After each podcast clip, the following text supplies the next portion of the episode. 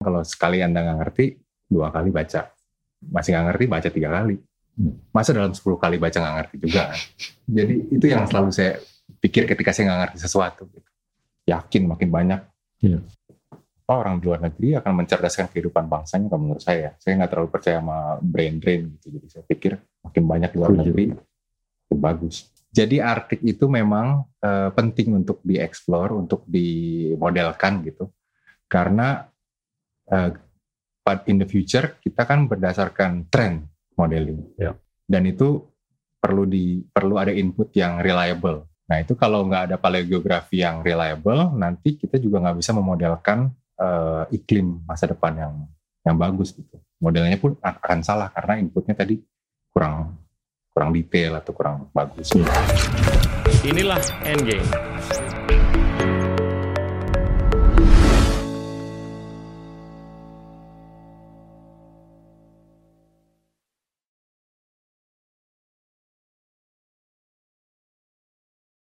Halo teman-teman, hari ini kita kedatangan Amando Lasabuda yang merupakan researcher atau scholar di UiT atau Arctic University of Norway. Amando, thank you banget bisa datang. Terima kasih Pak undangannya. Silakan cerita deh mengenai latar belakang Anda. Saya ini anak pertama dari 3 bersaudara. Saya ini dari keluarga yang biasa-biasa aja. Artinya working class family gitu. Ibu saya pernah cerita bahwa mama ini nggak ganti horden, nggak ganti sofa supaya kamu sekolahnya bagus. Jadi saya pikir, oh ini emang pendidikan jadi yang utama di keluarga saya gitu. Terus ayah saya sendiri bukan dari keluarga yang berada. Dulu pernah dikeluarin waktu SD karena nggak punya uang untuk beli seragam. Itu luar biasa. Ayah dari mana? Ayah di Sulawesi, okay. Sulawesi Utara. Ibu? Ibu ada darah Batak tapi besar di Jakarta. Jadi dari cerita itu kemarin baru sebelum pamit ke Norwegia ketemu ayah saya ngobrol. Terus dia bilang seperti itu, saya pikir memang dia mau memastikan bahwa anak-anaknya ini mendapatkan pendidikan yang bagus gitu. Nah dari sana ada juga saya dapat modal yang bagus dari keluarga saya ya. Bukan dalam bentuk materi, tapi dalam bentuk trust. Gitu. Itu dari kecil saya dikasih trust, kepercayaan. Contohnya waktu saya SD pergi ke Australia untuk belajar bahasa Inggris, dikirim sendirian. Wow. Habis waktu SMP saya didaftarin umroh, terus pergi sendiri ke Tanah Suci gitu. Nggak ada yang kenal sama sekali. Waktu SMA saya ngekos langsung di SMA 3 Bandung itu. Jadi lulus SMP langsung udah ngekos sendiri. Itu bagian dari rencana untuk bisa diterima di universitas di Bandung. Emang targetnya mau ke ITB waktu itu. Gitu kan. Abis itu masuk ITB, alhamdulillah tingkat 2, tingkat 3 saya pernah dikirim sama orang tua, dikirim ke Houston, ke Texas untuk ikut conference. Saya pun nggak tahu sebenarnya itu apa, conference seperti apa, presentasinya juga kayaknya bahasanya tinggi, saya masih tingkat 2 waktu itu, tingkat 3 nggak ngerti.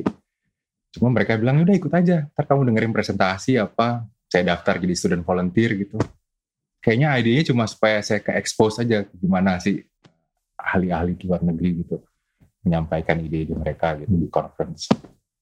Jadi itu yang saya rasa benar-benar dikasih sama orang tua saya, trust untuk bisa mandiri, untuk bisa survive gitu. Dan trust ini juga yang saya jaga baik-baik gitu dengan responsibility. Jadi saya jaga baik-baik, saya kasih nilai yang bagus kalau terima rapot gitu. Jadi saya pastikan orang tua saya emang layak memberikan kepada saya gitu trust. Dan syukur-syukur alhamdulillah masuk ITB juga gitu. Ya, terus dari ITB saya lulus, habis itu memang pengen kenapa S2? Geofisik. Geophysics ini karena sebenarnya orang tua saya backgroundnya oil and gas. Oke. Gas. Ada titipan? Enggak. Mereka yang show this way gitu kan. Okay. Karena mereka background itu. Ini nih kayaknya nih FTTM, Fakultas Teknologi Perminyakan Pertambangan itu. Terus ada saudara juga di teknik geofisika, saya banyak nanya-nanya juga kan. Dia bilang, oh ini bagus. karena bisa naik kapal, akuisisi data lapangan gitu kan, terus bakal lihat outcrop banyak gitu. Terus saya pikir wah ini banyak travelingnya, saya suka, emang suka traveling, jadi wah ini menarik nih teknik geofisika, jadi saya ambil itu gitu. Jadi lanjut sampai S2, S3 lebih ke geologi, walaupun ya tapi mirip-mirip TG sama geologi gitu kan. S2, S3 di Norway? Di Norway, S2 di University of Bergen, S3-nya di Arctic University of Norway, di Tromsø. Kenapa di tempat-tempat seperti itu? Dulu itu Norway itu S2-nya gratis, Pak. Ya, karena keluarga saya nggak bukan dari yang mampu gitu, jadi saya cari yang sekolahnya gratis. Living cost harus bayar, tapi living cost itu kan sebenarnya tergantung kitanya ya. Kita mau gaya hidup seperti apa gitu kan, kita yang ngejas sendiri. Jadi saya pikir ya udah ambil Norwegia. Waktu itu memang terkenal North Sea-nya, dari dulu memang sudah terkenal oil and gas-nya. Jadi memang pilih Norwegia. S2 pas itu, habis itu lulus S2 saya sempat bekerja juga di perusahaan migas di Norwegia. Statoil tuh. Ada yang kecil namanya Rocksource di Bergen. Nah itu selama setahun, awalnya dari intern dulu, masuk sebagai intern 3 bulan, terus mereka lihat saya suka dengan gaya kerja saya, akhirnya ditawarin. Dan itu satu, oil and gas lagi naik-naiknya, terus 2015 itu mulai crash kan, oil price. Saya termasuk junior staff yang dirilis, ya kan, udah selesai, pulang Indonesia. 3 bulan, 4 bulan di Indonesia, cari-cari kerja, cari-cari S3. Alhamdulillah keterima di Saudi Arabia, terus keterima di Service Oil Company ada di Jakarta, sama keterima di Norwegia ini. Terus karena pertimbangannya, karena S2-nya di Norwegia, ya udah sekalian aja S3-nya biar fokus gitu kan sama Norway. Akhirnya ambil S3 di Tromsø gitu kan. Mana Tromsø juga nggak pernah dengar sebelumnya, akhirnya googling lah. 2 jam dari Oslo naik pesawat. Cuma karena ya semangat, yakin aja bismillah rezekinya di sana mungkin, ya udah hajar aja berangkat ke Norway. Waktu itu start 2015 terus lulus 2018, jadi 3 tahun saya selesai S3. Dan saya ini berasal dari keluarga yang bukan akademia gitu, bukan akademisi, jadi menarik ya, first gen lah istilahnya, first generation PhD.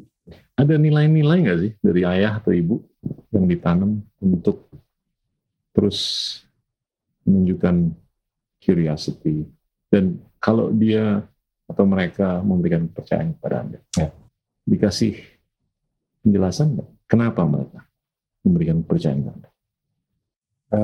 Kayaknya memang stylenya begitu ya. Saya dilepas aja langsung, dikasih kepercayaan bisa, tapi tetap dimonitor, di telepon atau di apa. Dan saya juga menghargai kepercayaan itu. Dan ada value lagi bahwa kamu pasti bisa, yakin aja, bismillah, pasti bisa. Dan itu saya aplikasikan waktu saya lulus S3, terus saya lanjut postdoc di UiT itu. Ditawarin, ini ada project tentang numerical modeling, bisa nggak? Saya mentalnya kan dari awal pasti bisa, saya bisa. Nanti belajar aja kan, tinggal belajar. Dan emang ya bisa, dipelajarin aja kan sebenarnya ilmu. Terus cerita sedikit deh mengenai apa yang Anda bidangi sekarang. Ini kan ya kalau dengar kata-katanya ini agak-agak alien, sedimentology. Ya kan? Ceritain deh. Ya, saya ini bidangnya di geologi, sedimentologi gitu. Dulu kaitannya memang, karena kan evolusinya awalnya lebih ke petroleum driven gitu ya. Jadi untuk cari reservoir, oil and gas, segala macam. Nah sekarang saya lebih ke regional geologi gitu, plate tectonic semua, habis itu lebih ke numerical modeling gitu. Dan ini juga yang kemarin menang Marie Curie itu. Selamat by the way. Terima kasih Pak. Itu menang Marie Curie ini juga di geologi, untuk memodelkan geologi masa lampau gitu, nanti gimana supaya pemodelan air sama iklimnya bisa digunakan untuk pemodelan iklim masa depan. Idenya itu. Nah, oke, mungkin kita bisa nyambung ke perubahan iklim, ya kan? Itu segampang apa sih? Kita tuh mengambil kesimpulan dari alterasi diagenetik bahwasanya kontribusi manusia terhadap perubahan iklim dibanding kontribusi alam terhadap perubahan iklim itu seberapa besar masing-masing? Kelihatannya memang manusia sangat berperan pentingnya dalam kontribusi pemanasan global ini gitu ya. Yeah. Dan harus benar-benar setiap orang emang berperan gitu untuk mengurangi carbon emission segala macam. Dan dari level negara juga harus ada kontribusinya gitu. Kalau dari kami, dari ilmu biologi, kita juga mempelajari gimana yang event-event masa lampau itu, gimana sih respon bumi terhadap pemanasan global. Bicara teknikal sedikit, ada namanya PETM, Paleocene-eocene thermal maksimum. Itu sekitar 56 juta tahun lalu, itu bumi itu lebih hangat 5-8 derajat Celsius. Nah itu researcher termasuk saya juga banyak meneliti event itu gitu. Sebenarnya kayak gimana sih bumi saat itu gitu. Dari segi biologinya gimana, geologinya gimana, dari diversity semuanya dipelajari. Nanti kalau at some point kita benar-benar ke arah sana, kita udah siap, oh ini tuh event yang dulu pernah terjadi di bumi gitu. Nah itu lagi berkembang risetnya. Gitu. Tapi 5 sampai 60 juta tahun yang lalu itu kan kontribusi lebih dari alam. Ya, bukan kontribusi dari manusia. Nah, ini kan kalau kita lihat diskursus atau perdebatan mengenai perubahan iklim, ada yang di sini, ada yang di sini. Ya. Yang di sini mungkin berpikir bahwa hanya manusia yang menyebabkan, hanya manusia yang bisa mengobati. Tapi yang di sini ya manusia sebetulnya nggak usah terlalu repot nyoba mengobati, karena ini juga mayoritas dari 1.600 gigaton karbon yang ada di atmosfer ini disebabkan oleh lebih banyak alam daripada manusia. Jadinya, ya oke. Ini saya hanya mau menyampaikan gimana nih mengrekonsiliasi dua pandangan tersebut. Gimana? Kalau dari umur geologi kita bicara juta tahun kan, eventnya tuh bahkan miliaran tahun. Ya bisa gitu. Tapi memang grafik pemanasan global itu dilihat dari millennial scale ini udah naik, dan itu jelas kontribusi manusia yang harus memang kita intervensi gitu. Tapi peran manusia kan baru mungkin berapa ribu tahun terakhir. Ya, industrialisasi yang paling menukik ke atas kan 200 tahun terakhir kan. Gitu.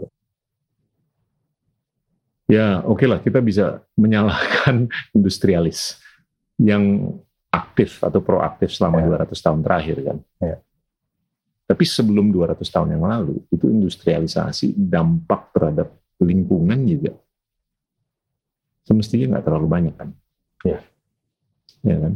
Justru dampak terhadap lingkungan secara signifikan yang terjadi sebelum 200 tahun yang lalu, itu lebih dari sisi alam. Betul.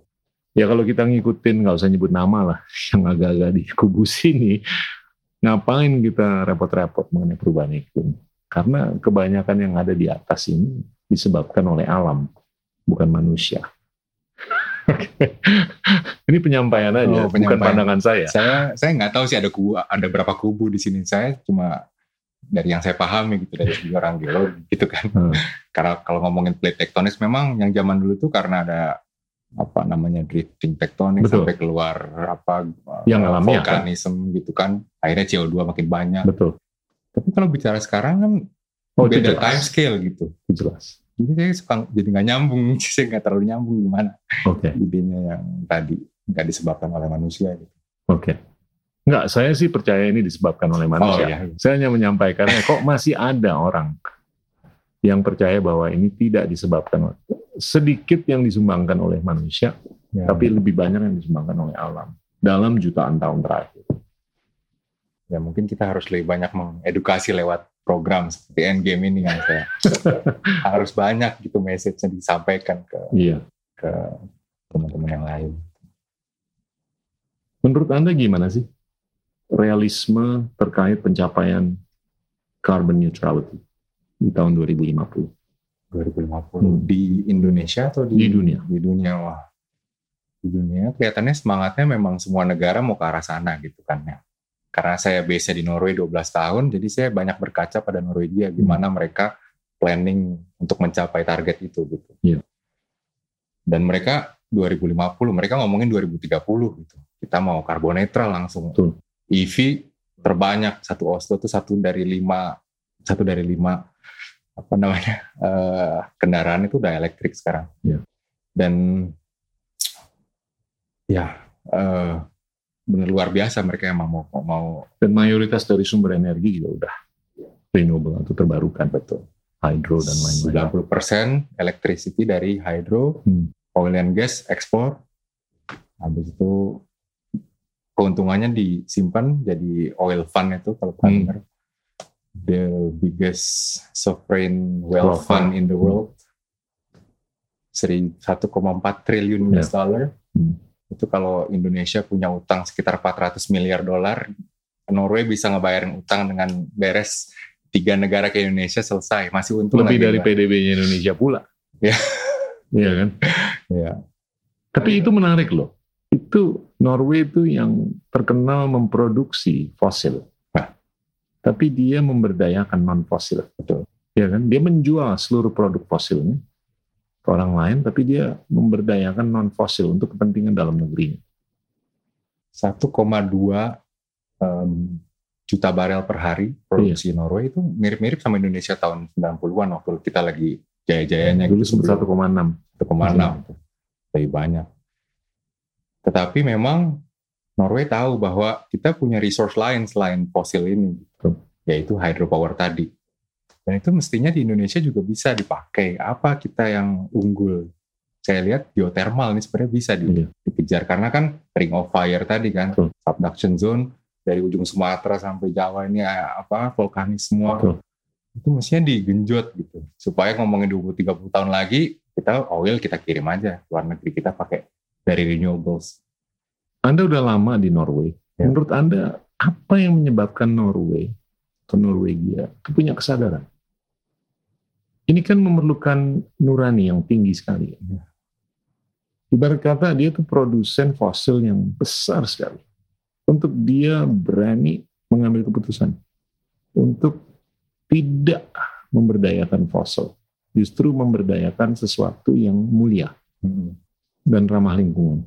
Itu apakah itu dalam budayanya mereka atau dalam DNA-nya mereka atau apapun lah?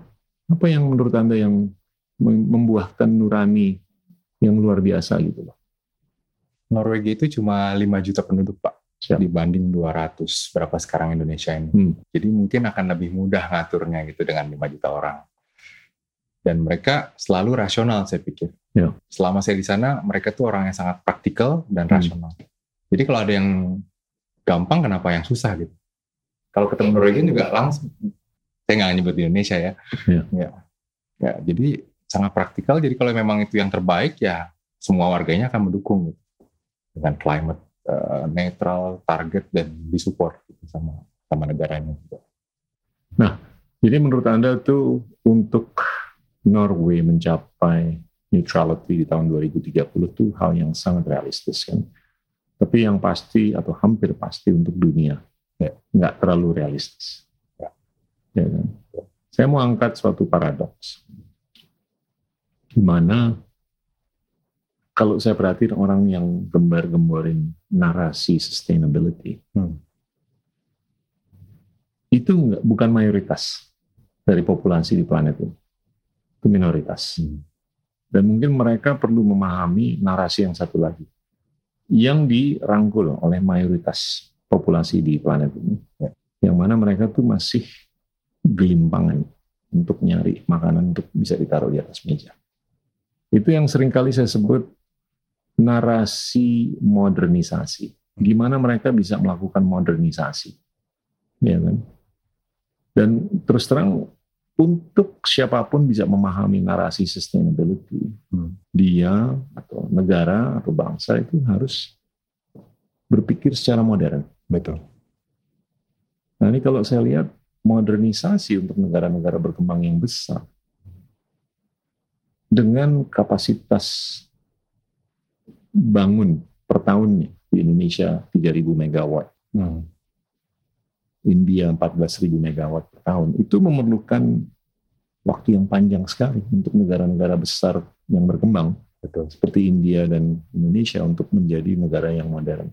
Kalau menggunakan pendekatan modernisasi itu mungkin terkait dengan elektrifikasi sebesar 5.000 kilowatt hour per orang. Sekarang India sama Indonesia itu baru kurang lebih 1.000 kilowatt hour per orang kan. Naik dari 1.000 kWh ke 5.000 itu perlu 93 tahun sampai 130 tahun. Sedangkan yang ini narasi sustainability ini cuma 27 tahun lagi, yaitu tahun 2050 kan.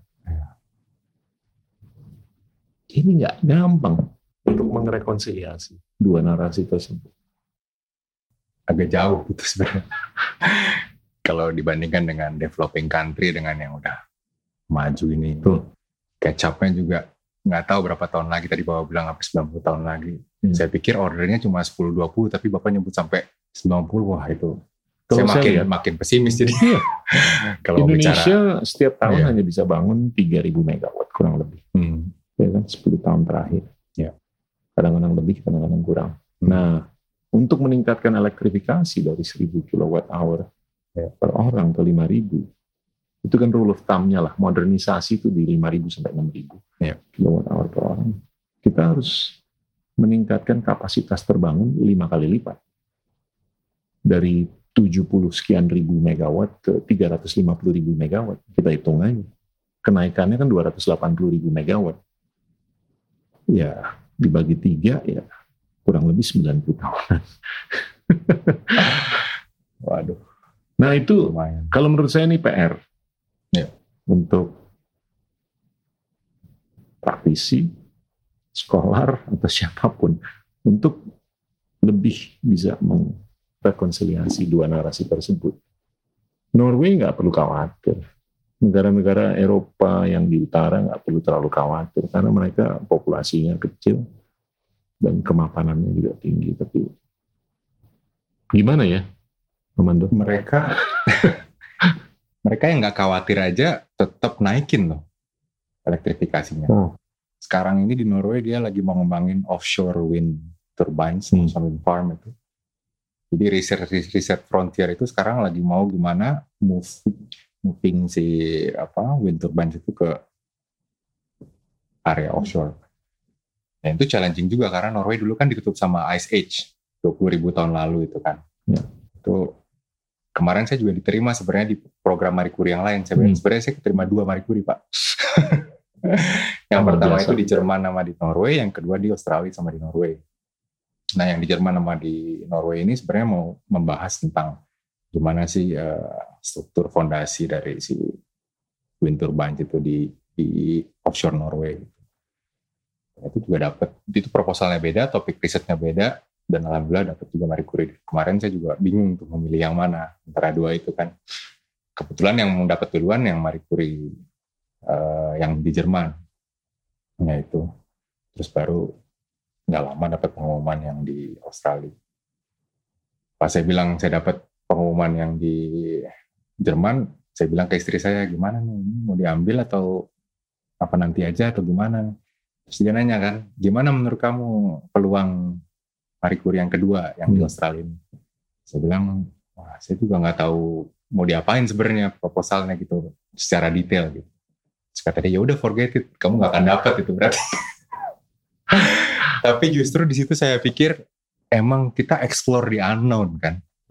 Justru di situ malah dapat proposal saya lolos gitu. High risk high gain berarti kan. Nah itu malah dapat. Jadi ya saya pilihin Australia. Nanti September ini saya pindah ke apa Australia. Yang mau dilakukan studinya di Australia? Itu risetnya di Arctic, di Barents Sea, Laut Barents. Jadi saya memodelkan geologi masa lampau gitu nanti supaya kaitan sama global climate change juga gitu. Sama sediment transport juga di Arctic. Ya, jadi kontribusinya nanti impact-nya ke climate change juga ujung-ujungnya. Coba dijelasin. Lebih dalam lagi. Jadi saya pakai data, kalau dari segi data saya pakai data seismik, itu data bawah permukaan, pakai well data, data sumur, pengeboran lepas pantai kan banyak datanya, nanti bakal dikombinasikan. Nanti saya jadikan sebagai input numerical modeling saya gitu, untuk memodelkan di Laut Barents di Arctic sana. Emang selama ini saya emang risetnya di Laut Arctic gitu. Beberapa kali naik kapal juga, beberapa kali kuliah lapangan di Svalbard. Kalau Bapak pernah dengar ada pulau kecil, 2.000 penduduk, 3.000 polar bear di Svalbard itu. Ya, jadi kalau kuliah lapangan geologi mesti bawa rifle gitu. Karena kan kita bahaya sekali. Apa namanya, pendataan coring geologi gitu, deskripsi. Nanti harus lihat-lihat juga kalau ada polar bear muncul, udah harus siap mau ngapain. 3 bulan sempat di sana juga. Wah, itu seru juga itu. Naik kapal juga ngambil data seismik ke bintang 80 lebih. Jadi itu benar-benar suhunya berapa tuh? Kita selalu summer sih Pak. Okay. Jadi nggak dingin amat. Okay. Mungkin 2-3 ya di bawah 5 lah. Ini arahnya kemana nih hipotesa Anda terkait studi Anda mengenai yang Arctic ini? Arctic Marie Curie ya. Itulah, saya juga nggak tahu sebenarnya akan kayak gimana. Makanya saya mau melakukan riset ini gitu. Tapi ini kan luar biasa kan, kalau ketahuan gimana mereka bisa berperan ya, untuk mendeselerasi kecepatan perubahan iklim. Ya. Apapun lah. Tapi juga byproduct-nya juga dengan studi geologi ini kan Anda juga bisa membuahkan wawasan baru mengenai eksplorasi yang bisa dilakukan. Betul. Untuk fosil juga. Ya. Gimana tuh? Jadi Arctic itu memang penting untuk dieksplor, untuk dimodelkan gitu. Karena in the future kita kan berdasarkan trend modeling. Yeah. Dan itu perlu ada input yang reliable. Dari segi paleogeografi, geologinya gimana. Karena kan sirkulasi saling nyambung tuh. Yeah. Dari mulai thermohaline, apa Gulf Stream segala macam, water circulation. Nah itu kalau nggak ada paleogeografi yang reliable, nanti kita juga nggak bisa memodelkan iklim masa depan yang bagus gitu. Modelnya pun akan salah karena inputnya tadi kurang detail atau kurang bagus. Yeah. Gitu. Nah tujuannya saya mau inputnya dulu yang bagus gitu, yang benar-benar komprehensif sehingga kita bisa memodelkan ke depan kayak gimana pemanasan global ini. Gitu. Gimana menurut Anda dampaknya terhadap pemanasan global? Akan lebih parah atau akan nggak separah seperti yang dikira atau apa? Belum ketemu. Dari kemarin saya di Inggris sempat setahun kan itu sempat ada heat wave 40 derajat. Wow. Real feel-nya lebih panas lagi. Itu udah benar-benar gerah banget, panas, super panas. Itu yang di ruang lab komputer udah dibuka-bukain jendelanya udah heboh lah. Jadi benar-benar real ini kalau emang terjadi dan memang ya kalau akan gini terus akan naik terus. Yeah. Jadi emang kita harus act now gitu. Ada hal yang menarik mengenai perubahan iklim. Kalau saya lihat, saya tuh beberapa kali ngangkat. Kalau kita lihat Greta Thunberg, ya, dia followernya di Instagram tuh paling 20-an juta. Tapi kalau saya lihat Kylie Jenner, tuh followernya bisa 300-an juta. Yang satu pro fosil, yang satu pro non fosil kan. Yeah. Nah itu kan secara nggak langsung mencerminkan gaya hidup manusia secara keseluruhan kan. Kalau emang kita benar-benar mau pro environment dan segalanya, kenapa nggak jalan kaki aja ke kantor, ya kan? Kenapa nggak pakai lilin aja di rumah? Tapi gaya hidup manusia itu sulit sekali berubah untuk mencerminkan keinginan kita atau aspirasi kita untuk mencapai netralitas karbon. Iya kan? Betul, Pak. Nah ini mungkin nyambung dengan kurangnya edukasi. Iya kan? Dan kurangnya kapasitas negara-negara dimanapun untuk memastikan adanya makanan di atas meja atau modernisasi, ya kan? Ya ibarat kata kalau saya lebih pusing ngurusin makanan di atas meja, ngapain saya mikir sustainability? Iya kan?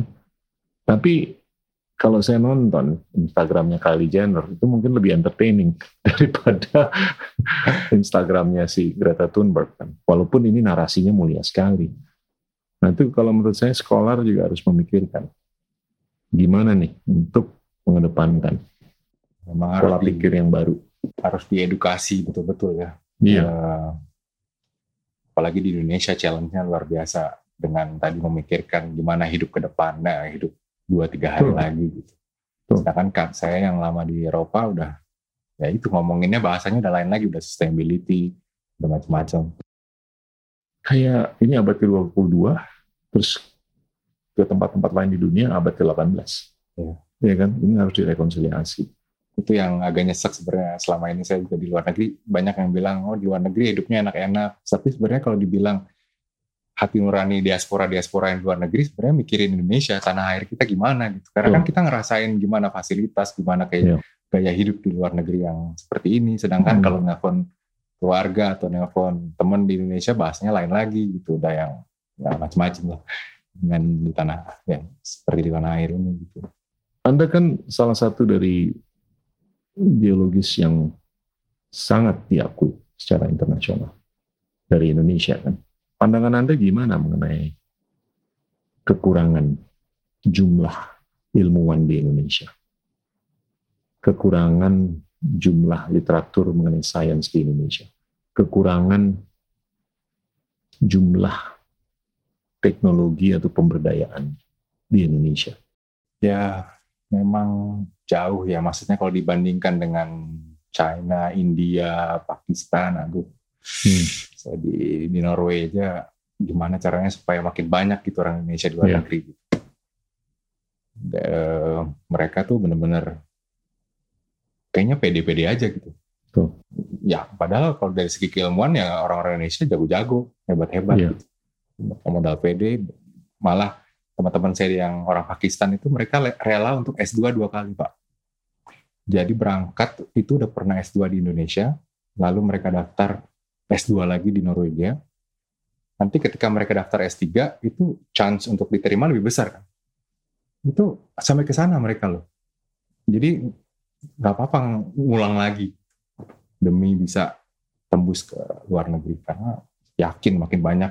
Iya.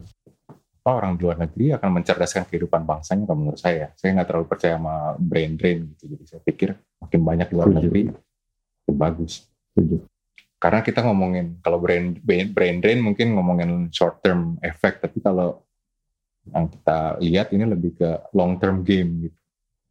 Mereka at some point akan kembali, ya mudah-mudahan berkontribusi buat bangsanya 10, 20, 30 tahun lagi sampai kira-kira mereka sudah merasa cukup dengan keilmuan mereka di luar negeri, mereka akan kembali ke Indonesia. Dan itu tentu saja akan menaikkan level edukasi kita sebagai society ya. Dibanding kalau dia mungkin nggak kemana-mana gitu. Saya tuh kemarin sempat ngobrol sama orang mengenai konsep brain drain. Dia tuh mengusulkan untuk itu diubah. Menjadi konsep brain circulation atau brain linkage, ya kan? Sama dengan konsep yang Anda sampaikan, berputar kan. Kalau brain ini dari sini ke sini, jadi dia nggak perlu balik hari ini juga, dia bisa di sini, biar dia brainnya lebih gede gitu, ya kan? Dan setelah 10-20 tahun, ya brain yang lebih gede itu akan sangat bisa menambah nilai untuk titik awalnya dia. Dan itu ya semestinya begini gitu. Dan ini udah kelihatan dengan bukan hanya Pakistan, tapi lagi India, Tiongkok, dan lain-lain. Dulu awal-awal saya masih di Norway 2011 itu masih belum banyak mahasiswa ke luar negeri di Norwegia ya saat itu. Terus saya punya kepercayaan bahwa saya harus membuktikan bahwa Indonesia ini mampu gitu. Yeah. Supaya profesor-profesor di sana melihat orang Indonesia nanti kalau at some point ada yang apply, oh emang bagus nih contohnya ada Amando gitu. Kalau China, India ya udah terbukti lah oh ini oke nih atau gimana gitu. Nah tapi Indonesia masih belum kelihatan, jadi benar-benar saya pengen ngasih image yang bagus. Saya pikir itu juga semangat teman-teman diaspora di luar negeri juga akan ada semangat itu. Gitu. Anda udah memberikan image yang bagus untuk orang-orang Indonesia. Saya terus berusaha, Pak. Iya. Terus berusaha memberikan yang terbaik. Tapi sekali lagi balik ke tadi, observasi untuk meningkatkan kepekaan terhadap sains. Ya. Syukur-syukur edukasi mengenai sains. Terus literatur, terus teknologi. Ya di bidang Anda. Ini kalau anggaplah geologi, ya kan? Pemain-pemain di sini di Indonesia itu nggak tahu gimana persepsinya masih aja mengacu ke ahli-ahli geologi yang dari Australia apa. Ya kan? Itu gimana tuh untuk mengubah itu? Sebenarnya harusnya sih nggak kalah dengan geologis dari luar negeri atau expert-expert dari luar negeri, jago-jago juga orang Indonesia gitu. Cuma yang kurang kelihatannya di datanya itu, Pak. Data geologinya, openness terhadap data itu yang masih kurang. Kalau di Norway itu, karena saya lagi-lagi dari Norwegia, base-nya, mereka itu filosofinya makin banyak orang lihat data, itu semakin bagus. Jadi mereka open access aja. Itu order data geologi bisa kayak order pizza aja, buka website, habis itu nanti klik mau yang mana, nanti dikirim pakai hard drive ke rumah. Sangat mudah sekali. Dan itu menurut saya benar-benar luar biasa. Itu kalau bisa di-apply ke tanah air kita, wah akan lebih bagus. Cuma kan kadang semangatnya saya punya data, semakin saya keep, semakin saya tahu sendiri. Yeah. Nah itu mungkin semangat itu yang perlu dieliminasi. Keterbukaan. Jadi harus lebih ada keterbukaan. Betul sekali. Mengaca dari selama ini pengalaman saya di Norwegia. Dan satu lagi kata kuncinya adalah kolaborasi. Itu penting banget. Norway itu kemarin sebelum era energi transition rame ini orientasinya kan oil and gas, dan mereka mau eksplor ke makin lama ke Arctic, daerah Arctic. Jadi dari North Sea, Norwegian Sea ke Barents Sea, area Arctic itu sampai dibikin research center namanya Arkex. Saya PhD pertama yang lulus dari research center itu benar-benar nasional inisiatif. Ada industri, akademia, government juga di sana, benar-benar dikeroyok gitu istilahnya, atau gotong royong lah untuk gimana kita ekspor Arctic dengan yang sustainable, yang climate friendly, yang environmentally friendly gitu. Karena kan memang challenging di sana kan, dari mulai mammalsnya, climate-nya juga. Dan itu nggak jauh beda dengan maksudnya challenge di Indonesia. Kita kan memang trennya mau ke Indonesia Timur kan, selama ini kan eksplorasi di barat gitu untuk fosil. Nah mestinya ada juga, ya mungkin ada tapi saya nggak ngerti lah. Dan mestinya ada juga dibikin satu semangat yang sama gitu, kita keroyok bareng dari berbagai aspek gitu. Dan stakeholders yang ada, penelitian, eksplorasi, data dikasih, kita temukan. Kan memang sekarang lagi mau cari istilahnya big elephant gitu, new oil field di laut timur Indonesia. Nah itu mestinya. Kemarin teman-teman di IATMI Norwegia, saya termasuk juga, kita bikin white paper atau paper gitulah. Jadi berbagai background, ada orang drilling, ada orang geoscience, praktisi di Norway, kita bikin paper. Salah satunya ya saya tulis tentang kolaborasi itu yang harusnya lebih ditekankan. Waktu saya S3 advisor saya salah satunya tuh orang SKK Migasnya Norway, direktornya.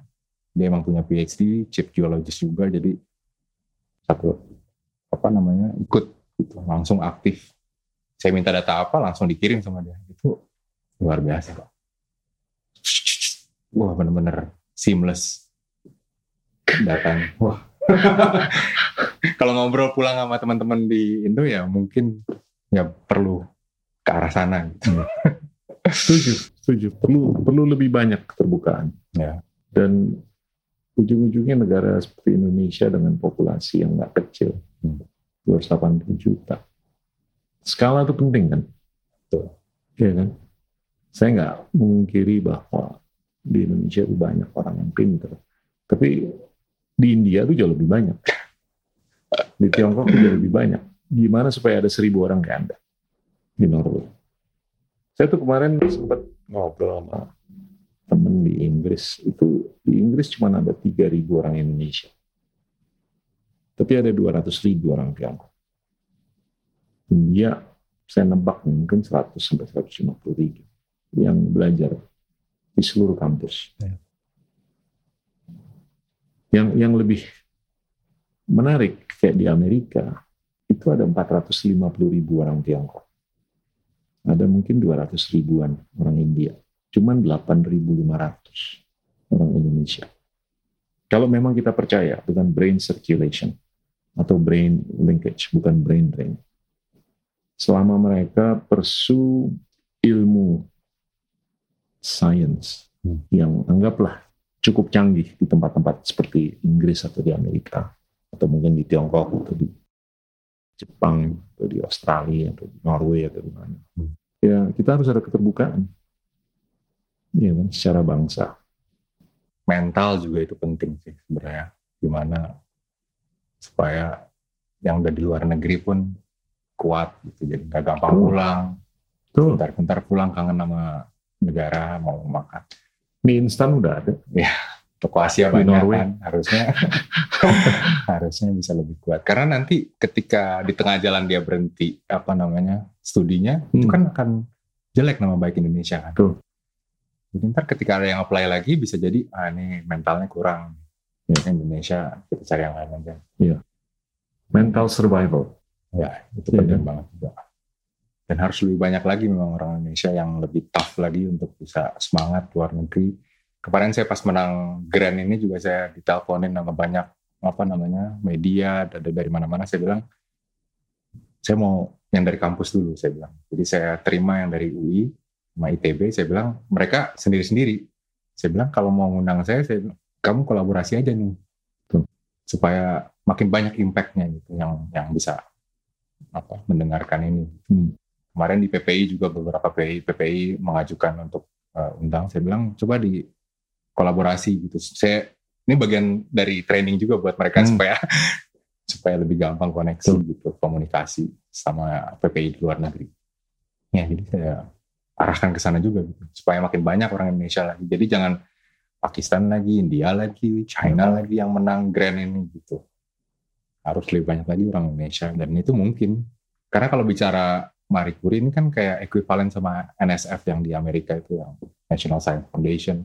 Karena kita bicara regional gitu. Ibarat Champions League ini udah bukan lagi Inggris sama Jerman apa-apa gitu. Ini udah kita ngomongin levelnya udah satu Eropa gitu.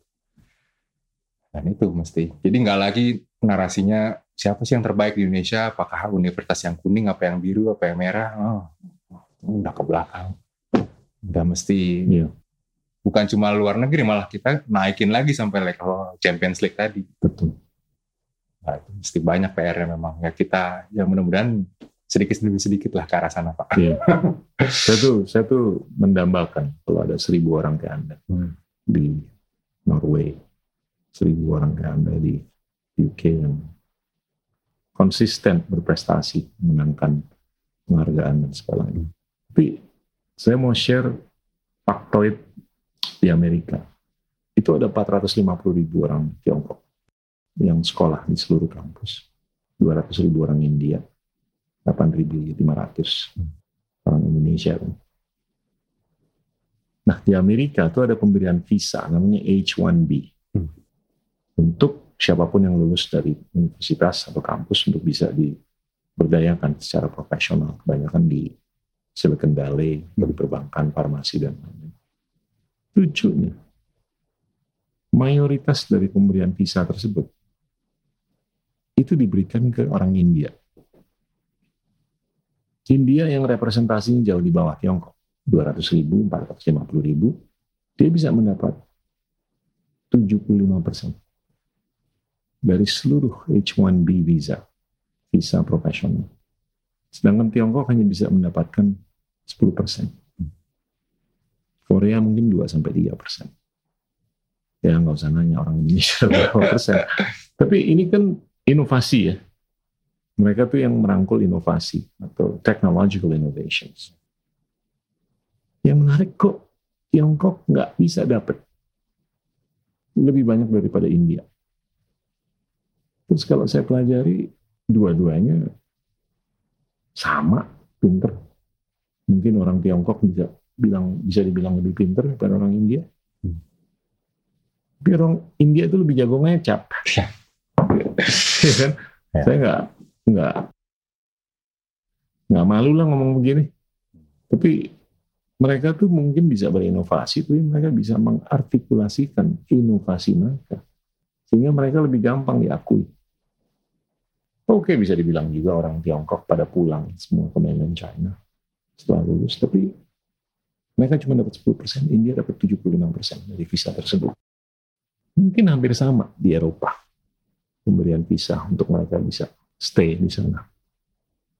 Balik lagi mungkin ke mental itu, Pak. Mereka yakin aja dulu. Bisa. Iya. Terus Indonesia kan kelihatannya banyak ada budaya nggak enak gitu, ketimuran. Walaupun saya ngerti, tapi ntar aja deh, saya buktikan nanti aja gitu. Nah itu yang mestinya harusnya gimana ya biar makin berani, vokal gitu, supaya nggak kalah sama yang image-nya memang udah bagus dari India, orang-orang India tadi. Nah mungkin di situ Indonesia perlu lebih tampil. Harus. Jadi mungkin pendidikan tersier itu penting. Ya. Tapi pendidikan soft skills itu penting, atau mungkin bisa dibilang lebih penting. Dan itu bisa diedukasi di rumah tangga, ya kan? Atau di kelurahan, atau di sekolah, atau di manapun. Di mana nih untuk soft skills dari level terbawah? Betul. Waktu saya sebelum pindah ke Bandung itu, keluarga saya sempat ngundang anak-anak kecil yang kurang mampu di sekitar rumah itu untuk diajarin bahasa Inggris. Setelah itu dikasih nutritionist meal gitu, dikasih makanan, susu supaya makin pintar. Yang ngajar saya, Pak, sama adik saya, sama ibu saya gitu. Dan saya pikir itu sebenarnya lagi di develop soft skill saya untuk tampil, ngajar di papan tulis, megang spidol. Itu student-student saya anak-anak kecil yang ya saya ngajarnya juga my lecture zaman dulu ya kayak apa sih. Tapi mungkin dari situ modalnya sampai bisa ke luar negeri, dari situ saya bisa bicara di mana-mana. Jadi kayaknya benar dari level paling bawah dulu semuanya harus ditanamkan dari sejak dini.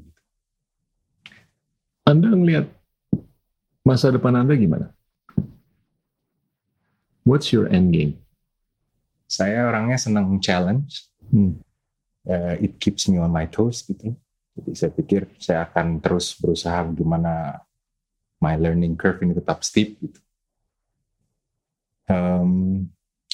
Kelihatannya masih akan diriset.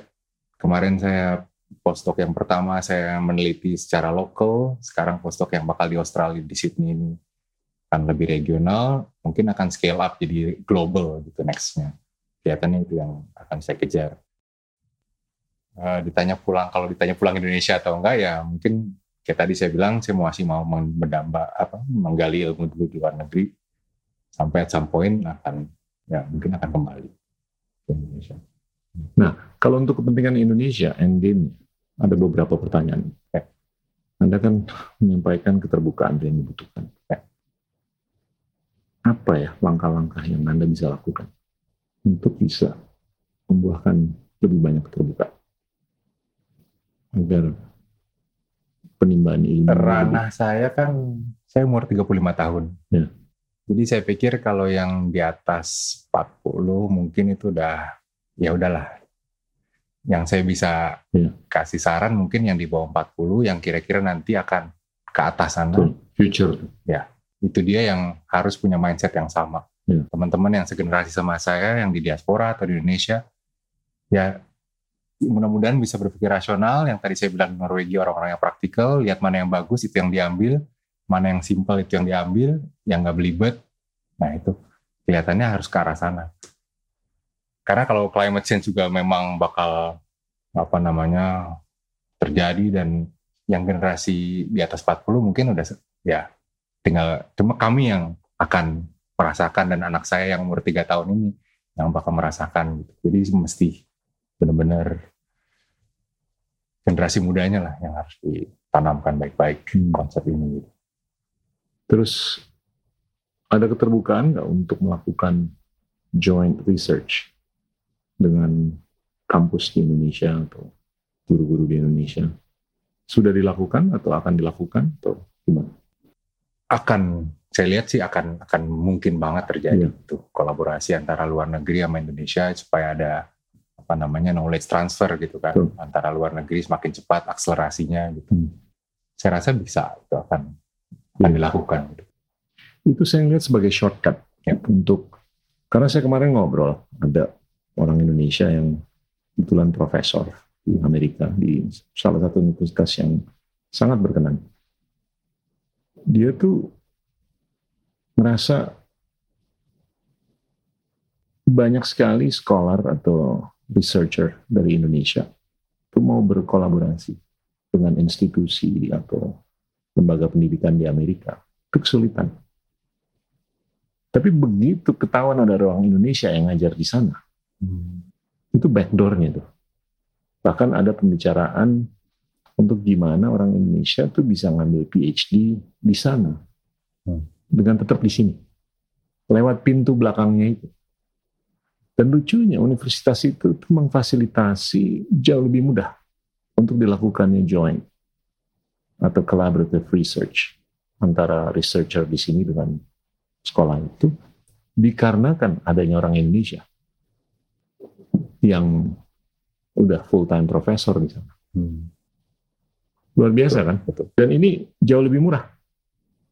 Orang Indonesia ini nggak perlu ke sana.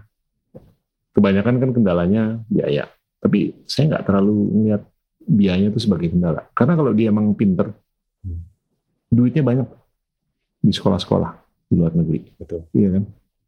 Tinggal gimana ini diekspos aja.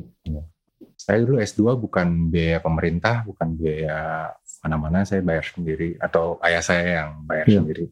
Karena ngelihatnya ini lebih ke investment daripada cost gitu kan. Dan alhamdulillah memang lancar juga setelah lulus bisa tetap berkarya gitu. Jadi saya pikir betul, gak usah takut kalau emang sumber daya bagus, nanti akan ada funding-funding dari luar negeri, tinggal di-apply. Itu kan tinggal bikin proposal aja sebenarnya. Tinggal, tapi ya bisa dipelajari lah. Karena saya ditanamkan dari kecil itu gak ada yang namanya orang bodoh. Yang ada orang malas. Kalau ayah saya selalu bilang kalau sekali Anda gak ngerti, 2 kali baca. Masih gak ngerti, baca 3 kali. Masa dalam 10 kali baca gak ngerti juga kan? Jadi itu yang selalu saya pikir ketika saya gak ngerti sesuatu. Problemnya orang-orang kebanyakan suka ngeliat TikTok sama Instagram, bukan baca buku. Gimana pandangan Anda? Itu seperti itu. Ya. Karena opportunity cost kan, kita kalau nggak ngelakuin itu, kita ngelakuin yang lain. Habis waktu di TikTok kita nggak bisa belajar. Gimana tuh untuk mengubah budaya supaya orang tuh nggak terlalu banyak melihat hal-hal seperti itu dan lebih banyak baca buku? Budaya baca buku itu semakin kecil loh, semakin minim sekarang.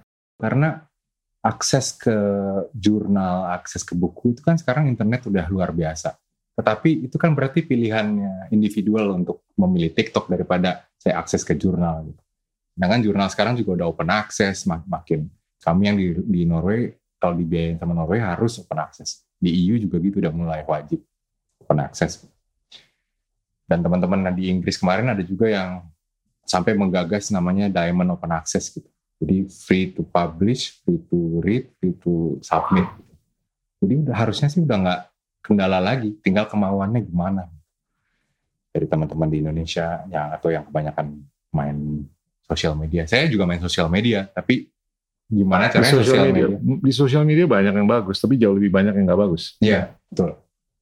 Dan terutama teman-teman yang di akademisi itu mestinya bisa juga memakai sosial media ini sebagai ajang supaya diseminasi gitu. Makin banyak masyarakat awam yang tahu tentang riset kita. Saya juga masih belajar untuk itu, untuk lebih aktif lagi gitu. Dari media cetak atau internet atau media TV. Research Anda tuh didiseminasikan kan ke Indonesia kan, lewat pipa apapun. Ya, biasanya lebih banyak yang baca conference atau saya punya website sendiri juga. Nanti untuk menang yang Marie Curie ini, saya bilang saya akan nulis popular science gitu. Supaya makin banyak juga yang tahu tentang riset saya.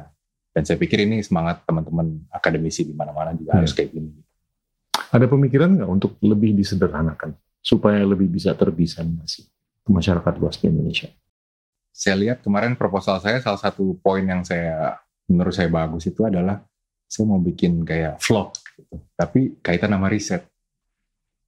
Jadi gimana saya meneliti atau saya mengambil data, karena kan tadi dikaitkan sama TikTok, karena kelihatannya mereka senang nonton video gitu. Jadi gimana kalau videonya dibikin yang ada science-nya, STEM-nya gitu. Yeah. Jadi ntar dia switch dari TikTok ke sini lama-lama mulai tertarik, mungkin pelan-pelan gitu, lebih persuasif pendekatannya. Mungkin itu juga yang bikin jadi menang kemarin. Carbon neutrality untuk Indonesia yang terakhir. Gimana nih langkah-langkahnya? 2030 50%. Pengurangan 2040 25%, 2050 25%. Ya, biar gimana kita tetap masih optimis ya. Pertama-tama. Oke lah, modalnya udah ada lah, optimisme. Terus langkah konkretnya nih. Kalau kelihatannya saya cukup yakin juga lah dengan pendekatan-pendekatan dari semua pihak gitu. Karena ini kan kolektif effort gitu. Gak bisa cuma dari satu lini doang. Dari pemerintah, dari akademia, dari personal individual juga harus tetap memikirkan karbon netral ini. Karena saya orang geologi, saya di training untuk selalu berpikiran minyak itu akan selalu ada gitu. Yang limitasi cuma kita aja. Nah, di Norway sendiri walaupun dia ke arah renewables, tapi sebenarnya mereka lagi genjot oil and gas-nya luar biasa gitu. Tapi dengan mindset yang karbon netral, green management, saya pikir Indonesia juga harus begitu tetapi gimana digunakan untuk akselerasi renewables tadi yang fossilnya. Jadi nyari duitnya dari eksplorasi fosil untuk dijual ke orang lain, terus di dalam negerinya diberdayakan yang terbarukan ya. Nah, ini yang terbarukan. Tadi Anda udah nyebut panas bumi. Ya. Ya, tapi panas bumi masih bagian yang kecil sekali dari tatanan energi secara keseluruhan. Ya, challenge-nya nggak dikit. Tarifnya kalau menurut saya harus lebih berkenan. Karena kalau mau berbisnis di panas bumi itu tarifnya ya yang penting harus bisa break even lah, syukur-syukur bisa profit. Tapi kebanyakan tuh komplain karena tarifnya itu masih belum berkenan, sulit untuk break even. Jadi itu nggak memberikan insentif kan. Dan ini problem yang struktural mengenai sains atau scientist atau kurangnya scientist. Karena insentif sistemnya itu kurang. Untuk orang tuh berlomba-lomba jadi ilmuwan. Lebih berlomba-lomba jadi dalam profesi yang lain. Harus sebut apa. Iya kan? Nah ini semua tergantung insentif. Panas bumi kalau menurut saya insentifnya harus dikembangkan. Supaya ini lebih berskala. Angin kalau menurut saya choppy. Solar belum terlalu murah. Karena ya, kecuali kalau kita bisa mensubsidi kan, seperti yang dilakukan Jerman sama Tiongkok. Saya mau ngarahin ke satu. Kenapa nggak nuklir? Iya kan? Nuklir itu sangat berskala dan sangat bersih. Kalau emang isunya keamanan, ya saya berani berdebat di situ. Karena fatalitasnya jauh lebih kecil daripada fatalitas karbon. Angka kematian hanya karena nuklir itu nggak lebih dari 3.000 sampai 4.000 orang. Tapi kalau berdasarkan karbon, per tahunnya itu 7 juta. Karena polusi dan lain-lain. Dan sekarang teknologi itu udah lebih berkenan kan. Untuk dibikin supaya lebih aman. Gimana pandangan? Saya open aja. Kalau memang itu yang bagus ya kenapa enggak. Dan udah dianalisis impact-nya, implementasinya, sainsnya oke, semua oke, ya why not gitu. Sebagai komplement dari kita tetap usaha di renewables tadi kan. Tuh. Ya, jadi nggak pilih mana yang terbaik, tapi tetap jalan bareng-bareng. Gitu. Ya. Nah, kita explore semuanya kan. Tuh. Betul. Terus nyari duitnya mungkin gali minyak, ya kan? Gali batu bara atau apalah. Ya. Tapi saya lihat, ya itu tadi balik ke paradoks sustainability. Ini kalau nggak ditingkatkan modernitas atau modernisasinya, ya susah. Dan untuk bisa melakukan itu perlu scalability, perlu sesuatu yang improve. Apalagi, Amando, pesan-pesan akhir untuk generasi muda di Indonesia. Follow passion, do what you like.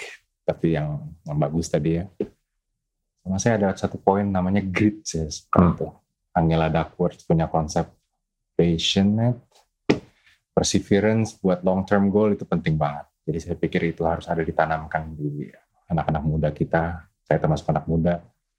Karena itu benar-benar modal banget. Konsisten, perseverance, long term goal. Bukan cuma short term goal ya. Itu kayak menurut saya benar-benar harus ada. Gimana untuk anak-anak muda tuh bisa punya grit?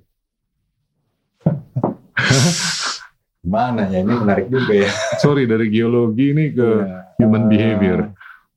Kalau dari skala yang paling kecil, saya punya anak 3 tahun. Saya berusaha gimana menanamkan, saya juga jadi edukator kan. Saya pikir dari level family yang paling kecil, ayah ke anak, ibu ke anak, itu memang harus ditanamkan dari kecil. Dia punya tanggung jawab, dia punya ngerti tentang behavior. Karena saya selalu nganggap anak saya sebagai partner diskusi gitu. Saya nggak anggap dia sebagai anak kecil, jadi apapun yang saya tahu saya kasih tahu aja, walaupun mungkin dia nggak ngerti dengan karbon netral, tapi saya omongin aja. At some point dia mulai nanya, kenapa ini Pak, ini apa? Umur 3 tahun? Iya, mulai nanya-nanya, apa artinya ini? Saya jelasin yang saya ngerti. Saya nggak ngerti, saya googling. Dan itu menurut saya patut juga, ya bagus juga menurut saya untuk keluarga di Indonesia. Karena kebanyakan kalau anak kecil nggak tahu, mereka kan akan lebih bilang, anak kecil tahu apa sih? Nggak usah dijelasin. Tapi sebenarnya itu challenge juga buat orang tua untuk menggali apa yang kita tahu. Kasih tahu aja. Karena sampoin dia akan brainnya makin berkembang. Ya. Ya mudah-mudahan tadi grit tadi masuk juga, semua elemen-elemen positif masuk juga, jadi sumber daya manusia yang bagus buat Indonesia. Amin. Ya, semoga Anda jadi inspirasi bukan hanya untuk anak, tapi untuk anak-anak muda lainnya di Indonesia. Thank you loh, Amando. Terima kasih Pak. Ya. Kita udah undang-undang. Teman-teman, itulah Amando Lasabuda, scholar atau researcher dari Arctic University of Norway. Terima kasih. Inilah Endgame.